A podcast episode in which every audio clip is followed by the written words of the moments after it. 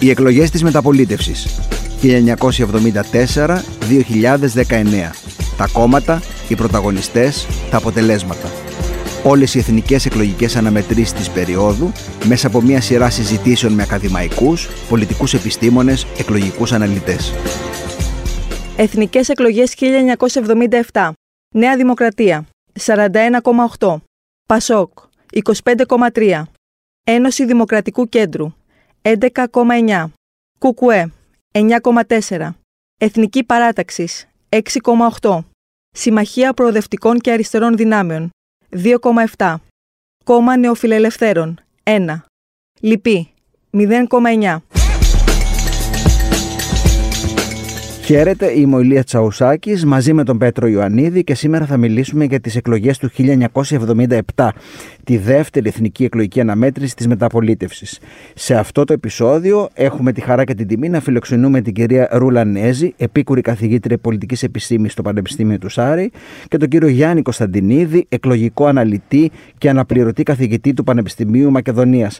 Καλώς ήρθατε και οι δύο. Καλησπέρα. Καλωσορίζω και εγώ την κυρία Νέζη και τον κύριο Κωνσταντινίδη σε αυτή τη συζήτηση για μια ενδιαφέρουσα αναμέτρηση όπως είναι αυτή της 20 Νοεμβρίου του 1977 και θα ήθελα να ξεκινήσω με την πρώτη ερώτηση, να μιλήσουμε δηλαδή λίγο για το προεκλογικό πολιτικό περιβάλλον. Έχουμε κυβέρνηση Κωνσταντίνου Καραμαλή που προέκυψε από τις εκλογές του 1974 και θα ήθελα να δούμε πώς φτάνουμε στις εκλογές του 1977. Ποια είναι τα βασικά γεγονότα δηλαδή της περίοδου που προηγήθηκαν των εκλογών του 1977.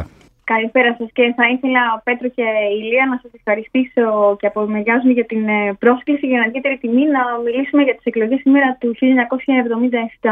Λοιπόν, νομίζω ότι πριν ξεκινήσουμε, θα έχει ένα ενδιαφέρον να ζητήσουμε από τους ακροατές και κυρίως από τους νεότερους ε, ακροατές να σκεφτούν χρονικά πόσο μακριά είμαστε ουσιαστικά από την ε, κατάρρευση της Χούντας. Νομίζω λοιπόν ότι αυτό είναι σίγουρα ένα από τα πρώτα και πιο ε, σημαντικά ας το πούμε γεγονότα. Έτσι είμαστε μόλις λίγα χρόνια ε, μετά από την κατάρρευση της Χούντας και στην πραγματικότητα θα έλεγα ότι άμα ζητούσαμε από τους πολιτικές επιστήμονες της εποχής να κάνουν έτσι ένα prediction μάλλον θα ήταν ε, ενθουσιασμένοι από το, από το γεγονός ότι έχουμε ελεύθερες εκλογές πρώτα απ' όλα εκείνη την περίοδο. Όπως πολύ σωστά είπατε, έχουμε τις πρώτες εκλογές του 1974 και τις δεύτερες πρόορες εκλογές έτσι, το 1977. Οι εκλογές λαμβάνουν χώρα τον Νοέμβριο και περίπου ένα μήνα νωρίτερα, στις 20 Σεπτεμβρίου του 1977, ο Καραμαλής ζητάει πρόορες εκλογές που αντικατοπτρίζουν, θα έλεγα, και τα σημαντικότερα γεγονότα της εποχής. Το πρώτο, και είναι και ιστορικά γεγονότα που κυρίως έχουν σχέση να κάνουν με τις εξωτερικές σχέσεις της Ελλάδας. Το συνεχόμενο, θα έλεγα, συνεχές πρόβλημα των σχέσεων της Ελλάδα με την Τουρκία, αλλά εκείνη την περίοδο ε, φυσικά αναφερόμαστε στο, στο κυπριακό ζήτημα, αλλά και στην ένταξη της Ελλάδας με την Ευρωπαϊκή Ένωση. Αυτά ήταν μάλλον τα δύο βασικότερα προβλήματα, ε, ε, ζητήματα, με συγχωρείτε, που έχουν σχέση να κάνουν κυρίως με τις εξωτερικές σχέσεις, εξωτερική πολιτική ε, στην Ελλάδα. Στο εσωτερικό είμαστε ακόμα σε μια περίοδο που φυσικά τα, κατά κάποιο τρόπο θα λέγαμε ότι υπάρχει μετάβαση προς, την, ε, προς τη δημοκρατία. Θα έλεγα ότι παρότι έχουν περάσει τρία χρόνια από τις εκλογές του 1974 και από τα γεγονότα του 1974, κάπως η καρδιά, η πολιτική συνεχίζει να χτυπά το 1977 στα συμβάντα του 1974. Και όταν λέμε συμβάντα του 1974 νοούμε κατά βάση το Κυπριακό και τους χοντικούς και ο φάκελος της Κύπρου όπως λέμε και οι δίκες των χοντικών που λαμβάνουν χώρα κατά την τριετία 74-77 ε, είναι συμβάντα που ε, επηρεάζουν τις τοποθετήσεις της κοινή γνώμης απέναντι στα κόμματα και κυρίως στα πρόσωπα είναι σωστότερο να πούμε, γιατί τα πρόσωπα συνεχίζουν να διαδραματίζουν σημαντικότερο ρόλο από τα κόμματα ακόμη. Άρα το 1977 και ο τρόπος με τον οποίο χάθηκε μεγάλο κομμάτι της Κύπρου, αλλά και ο τρόπος με τον οποίο διενεργήθηκαν οι δίκες των χουντικών ήταν ζητήματα που χτυπούσαν ε, έντονα στη μνήμη αλλά και στη σκέψη των πολιτών. Και για τα δύο το βασικό ρόλο τον είχε αυτός που ήταν στο τιμόνι, δηλαδή ο Κωνσταντίνος Καραμαλής. Θέλω να πω ότι η αντιπολίτευση και το κέντρο και η αριστερά χτυπούσαν τον Καραμαλή και για τα δύο ζητήματα. Και δηλαδή ότι δεν είχε βρεθεί μια δίκαιη λύση στο Κυπριακό και στο ζήτημα της αποκουντοποίησης ότι αυτή δεν είχε προχωρήσει γοργά. Μην ξεχνάμε ότι για αρκετούς μήνες οι πρωτέτοι κυκλοφορούσαν ελεύθεροι μέχρι τα αρχές του 1975 και επίσης τα μεσαία αν θέλετε στελέχη της ε, Χούντας τελικά είχαν μείνει ατιμόρυτα καθώς ε, είναι εντυπωσιακό ότι τα βασανιστήρια ε, θεωρούνταν πλημελήματα σύμφωνα με το ποινικό δίκαιο της εποχής και έτσι πολλοί από τους ε, εμπλεκόμενους στις διώξεις ε, κατά πολιτών είχαν ε, παραμείνει ελεύθεροι. Θα έλεγα λοιπόν ότι και τα δύο ζητήματα έριχναν ένα μαύρο φως την στιγμή που προκυρήθηκαν οι εκλογές του 1977, οι οποίες ήταν και πρόορες εκλογές, να το πούμε Αν θα θέλαμε λίγο να περιγράψουμε τους ε, πολιτικούς συσχετισμούς, έχουμε τέσσερις βασικές πολιτικές δυνάμεις της ε, ε, εποχής που προκύπτουν από τις εκλογές του 1974. Νέα Δημοκρατία, Ένωση Κέντρου, Πασόκ και την Ενωμένη Αριστερά να τις δούμε λίγο πώς εξελίσσονται σε εκείνη την περίοδο, τι διεργασίες έχουμε. Να ξεκινήσουμε λίγο να πούμε λίγα λόγια για την Νέα Δημοκρατία πρώτα. Ας ξεκινήσουμε λίγο βλέποντας ε, περίπου το, ας πούμε, το πολιτικό σκηνικό εκείνης της, ε, της εποχής. Σίγουρα απέχει πάρα πολύ από το σημερινό και μιλάμε για μια περίοδο έντονης πόλωσης. Και έντονης πόλωσης κυρίως γύρω από το αυτό που ονομάζουμε σήμερα τον άξονα ε, δεξιά-αριστερά. Υπάρχουν δύο, ας το πούμε, camps, δύο μεγάλες ε, αντίπαλες ομάδες ε, στον πληθυσμό, η δεξιά και ακόμα μιλάμε για την περίοδο της αντιδεξιά. Ε, ουσιαστικά. Άρα θα έλεγα ότι και οι βασικές ε, μεταβολές που βλέπουμε στο, στο κομματικό σύστημα και οι διεργασίες οι οποίες λαμβάνουν χώρα έχουν κυρίως σχέση να κάνουν με τη διαμόρφωση του πολιτικού σκηνικού γύρω από αυτόν τον άξονα θα έλεγα να το δούμε της αριστεράς δεξιάς. Αν δηλαδή πάρουμε μια απόσταση που είναι και εύκολο να την πάρουμε γιατί χρονικά πια από τα κόμματα και δούμε κυρίως το πώς διαμορφώνεται το πολιτικό σκηνικό σε σχέση με την αριστερά-δεξιά, η πρώτη μεγάλη το πούμε, εξέλιξη, διεργασία που έχουμε είναι ότι μετά από τις εκλογές του 1977 παραμένει κενό το κέντρο. Το οποίο δημιουργεί φυσικά μια πολύ μεγάλη ευκαιρία για το ΠΑΣΟΚ, το οποίο παραμένει ο βασικός εκπρόσωπος του κέντρου ουσιαστικά θα έλεγα μέχρι σήμερα. Έτσι λοιπόν, στην πραγματικότητα μετά από τις εκλογές και για λόγους που νομίζω ότι μπορούμε να συζητήσουμε και στη συνέχεια η Ένωση Κέντρου καταραίει. Έτσι, στην πραγματικότητα φαίνεται αυτό και στα ποσοστά της. Ο Μαύρος ουσιαστικά θα παραιτηθεί από τη θέση του αρχηγού, θα τον αντικαταστήσει ο Ζήγδης και στη συνέχεια το κόμμα στην πραγματικότητα σταδιακά θα αρχίσει και να διαλύεται. Άρα όπως προείπαμε αυτό δίνει χώρο στο, σίγουρα στον Ανδρέα Παπανδρέου και στο, και στο Πασόκ. Η Νέα Δημοκρατία ως κυβέρνηση έχει έρθει από μια πολύ μεγάλη νίκη το 1974. Ε, το 1977, τι διαφορετικό και το 1974, ότι έχει στο ενδιάμεσο υπάρξει κυβέρνηση, άρα έχει χειριστεί εξωτερική πολιτική και οικονομία και άρα κρίνεται σε μεγάλο βαθμό και για αυτά τα δύο, πέραν της διαχείρισης των ζητημάτων της Κύπρου και των χουντικών που είπαμε θα έλεγα ότι το αδύναμο σημείο της ήταν το τελευταίο, αυτό για το οποίο συζητήσαμε προηγουμένως. Κατά τα άλλα, και η εξωτερική πολιτική και η οικονομική πολιτική, θα λέγαμε και με σημερινούς όρους ότι ήταν φιλολαϊκές, να το πούμε έτσι. Δηλαδή, δεν πρόκειται για κυβέρνηση η οποία ήταν μια ε, φιλελεύθερη ή πολύ περισσότερο νέο φιλελεύθερη κυβέρνηση που ιδιωτικοποιούσε για παράδειγμα ή κρατούσε χαμηλούς τους ε, μισθούς. Αντιθέτως, με σημερινούς όρους θα λέγαμε ότι η κυβέρνηση της Δημοκρατίας ήταν μάλλον σοσιαλδημοκρατική. Ε, υπό την έννοια αυτή και σε κόντρα ήρθε με το μεγάλο κεφάλαιο την εποχή εκείνη. Υπάρχει μια σημαντική κόντρα με τον, ε, με τον ΣΕΒ ε, και την υπόθεση του, του τραπεζίτη ε, Ανδρεάδη την εποχή εκείνη, στοιχεία τα οποία καταδεικνύουν ότι δεν επρόκειτο για μια κυβέρνηση που ήταν σε σύγκρουση με την ε, κοινή γνώμη, ας το πούμε έτσι. Υπό την έννοια αυτή, ο μόνος λόγος για τον οποίο οι δυνάμεις της μειώνονται, γιατί καταγράφεται σημαντική μείωση το 1977 σε σχέση με το 1974, είναι ότι τη γυρίζουν την πλάτη, αν θέλετε, ένα κομμάτι του ακροατηρίου που διατηρεί θετική γνώμη, θετική αξιολόγηση ε, για τους χοντικούς και για τον έκτοτο από το 1974 βασιλιά Κωνσταντίνο. Αυτό το κομμάτι ε, εγκαταλείπει την ε, Νέα Δημοκρατία, δημιουργεί ένα νέο σχηματισμό, την Εθνική Παράταξη, ε, η οποία και λαμβάνει ένα σημαντικότατο ποσοστό, γύρω στο 7% που στερεί από τη Νέα Δημοκρατία την ευρεία νίκη. Να μιλήσουμε λίγο για το ΠΑΣΟΚ. Από το 1974 μέχρι το 1977 έχει διάφορες εσωκομματικές αδιεργασίες, τόσο οργανωτικά όσο και ιδεολογικά. Είναι ανερχόμενη δύναμη. Πώς φτάνει σε αυτές τις εκλογές; Το Πασόκ εκλογές του 1977 διπλασιάζει σχεδόν τα ποσοστά του 1974 και ακόμη σημαντικότερο από αυτό, γιατί φτάνει στο 25% το ποσοστό είναι ακόμη σχετικά χαμηλό για τα μετέπειτα δεδομένα του. Όμως το σημαντικό είναι ότι καταγάγει μια νίκη πολύ καθαρή σε βάρος της ε, Ένωσης Κέντρου του προδικτατορικού δηλαδή κόμματος του πατέρα του Ανδρέα Παπανδρέου, του Γεωργίου Παπανδρέου, το οποίο είχε εμφανιστεί το 1974 τουλάχιστον ως ο ε, βασικός ε, εκπρόσωπος στον χώρο του κέντρου. Το 1977 δεν είναι πλέον, καθώς το Πασόκ διπλασιάζει τις ε, δυνάμεις του. Και άρα καθαρίζει, θα λέγαμε, το χώρο του κέντρου το 1977. Άρα πρόκειται για μια κομβική αναμέτρηση που στην ουσία αναδεικνύει το Πασόκ σε ε, ε, δύναμη εξουσίας. Είναι η μεταβατική του φάση μέχρι το, το 81. Το ενδιαφέρον είναι στη σχέση αυτών των δύο κομμάτων, δηλαδή του ΠΑΣΟΚ και της Ένωσης Κέντρου που στις εκλογές του 2017 ε, εμφανίζεται ως ε, Ένωση Δημοκρατικού Κέντρου, ως ΕΔΙΚ. Το ενδιαφέρον είναι ότι το ΠΑΣΟΚ είναι ένα πολύ πιο ριζοσπαστικό στον πολιτικό του λόγο κόμμα σε σχέση με την ΕΔΙΚ και αυτός ο ριζοσπαστισμός φαίνεται να ευθυγραμμίζεται καλύτερα με, την, με τα αιτήματα της κοινή γνώμης. Υπό την έννοια αυτή το Πασό φαίνεται από το 1977 πως ξεκινά την άνοδό του για την εξουσία και για, αυτή, για αυτό το λόγο είναι μια σημαντική στιγμή γι' αυτό. Και σε αυτή την εικόνα η αριστερά συμμετέχει με δύο κόμματα σε εκλογές, Κουκουέ Χαρίλαος Φλωράκης και τη Συμμαχία των Πέντε με πρόεδρο της Συμμαχίας τον Ηλία Ηλιού.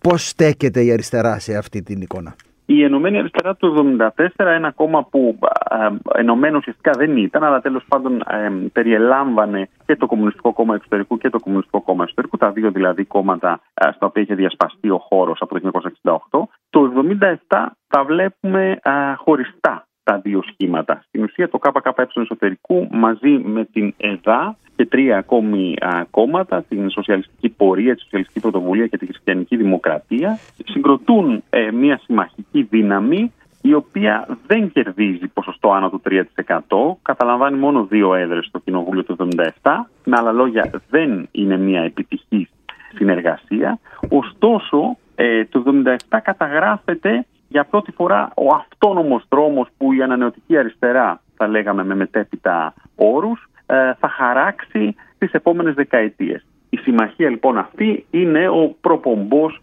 των κομμάτων της ανανεωτικής αριστεράς που βλέπουμε στη δεκαετία του 80, στη δεκαετία του 90 και φτάνουν και μέχρι τις μέρες μας. Να πάμε λίγο στην προεκλογική περίοδο, να δούμε λίγο τις εκστρατείες των πρωταγωνιστών, των κομμάτων, τα πρόσωπα που έπαιξαν ρόλο σε αυτή τη μάχη. Ε, ναι, φυσικά. Η Νέα Δημοκρατία είχε έναν εύκολο δρόμο. Είχε τον επιχείρημα του ότι είχε φέρει την σταθερότητα στη χώρα, την πολιτική σταθερότητα. Είχε ένα πρόσωπο που μπορούσε να εγγυηθεί μια συνέχεια. Μην φανταστούμε ότι το 1977 ήταν πολύ μακρινά, μακρινό από το 1974. Θέλω να πω πως η ανασφάλεια του κόσμου τόσο για τα ελληνοτουρκικά όσο και για την, ε, το φόβο του πραξικοπήματος ήταν έντονος. Υπό την έννοια αυτή ο Κωνσταντίνος Καραμαλής συνέχισε να αντλεί εμπιστοσύνη από το, από το κοινό και άρα αυτή την εμπιστοσύνη να την ε, διοχετεύει και στο κόμμα του. Κατεβαίνει λοιπόν στο, στις εκλογές του 1977 με το σύνθημα «Η Μεγάλη Εγγύηση», ένα σύνθημα και μια στρατηγική που ε, εμφανώς θα του εξασφάλιζε ένα σημαντικότατο ποσοστό ψηφοφόρων. Τώρα, το ενδιαφέρον είναι η διαφορετική, στην διαφορετική στρατηγική που το ΠΑΣΟ και η Ένωση Κέντρου επιλέγουν. Ε, είναι η στιγμή που το ΠΑΣΟ φέρνει ε, ως κεντρικό σύνθημα το πασίγνωστο ε, έκτοτε ΕΟΚ και ΝΑΤΟ το ίδιο συνδικάτο, δρόμο τον οποίον ε, δεν υιοθετεί η ΕΔΙΚ, η οποία ουσιαστικά λέει ναι στην ΕΟΚ, όχι στο ΝΑΤΟ. Ένα δύσκολο σύνθημα, μια στρατηγική που πραγματικά δυσχέρενε την ε, κατανόηση του μηνύματος από το εκλογικό σώμα μιλούσε στην ουσία για μια αλλαγή με σιγουριά. Προσπάθεια προ, ε, στην ουσία ετεροπροσδιοριζόταν από το ΠΑΣΟΚ η στρατηγική της ΕΔΙΚ. Είχε δηλαδή ήδη μπει σε μια τροχιά διαχείρισης της ήττας του χώρου, του κόμματος από το ΠΑΣΟΚ και με αυτήν την ε, γραμμή μπήκε στην προεκλογική εκστρατεία, γι' αυτό και φαινόταν ότι δεν θα τα καταφέρει. Τώρα, σε ό,τι αφορά το ΚΚΕ, είναι προφανές ότι η γραμμή ήταν έξω από το ΝΑΤΟ, όχι στις βάσεις, αντιπεριαλιστική, αντιδυτική, αντιαμερικανική κυρίως θέση, μία δηλαδή γνωστή και στις επόμενες δεκαετίες ε, στρατηγική τοποθέτηση. Και ποιο θα λέγατε τελικά ότι είναι το διακύβευμα αυτής της ε, εκλογικής ε, αναμέτρησης; Θα έλεγα η ιδεολογική πόλωση και είναι πολύ σημαντικό ακόμα και σήμερα να, να δούμε τις εκλογές του 1977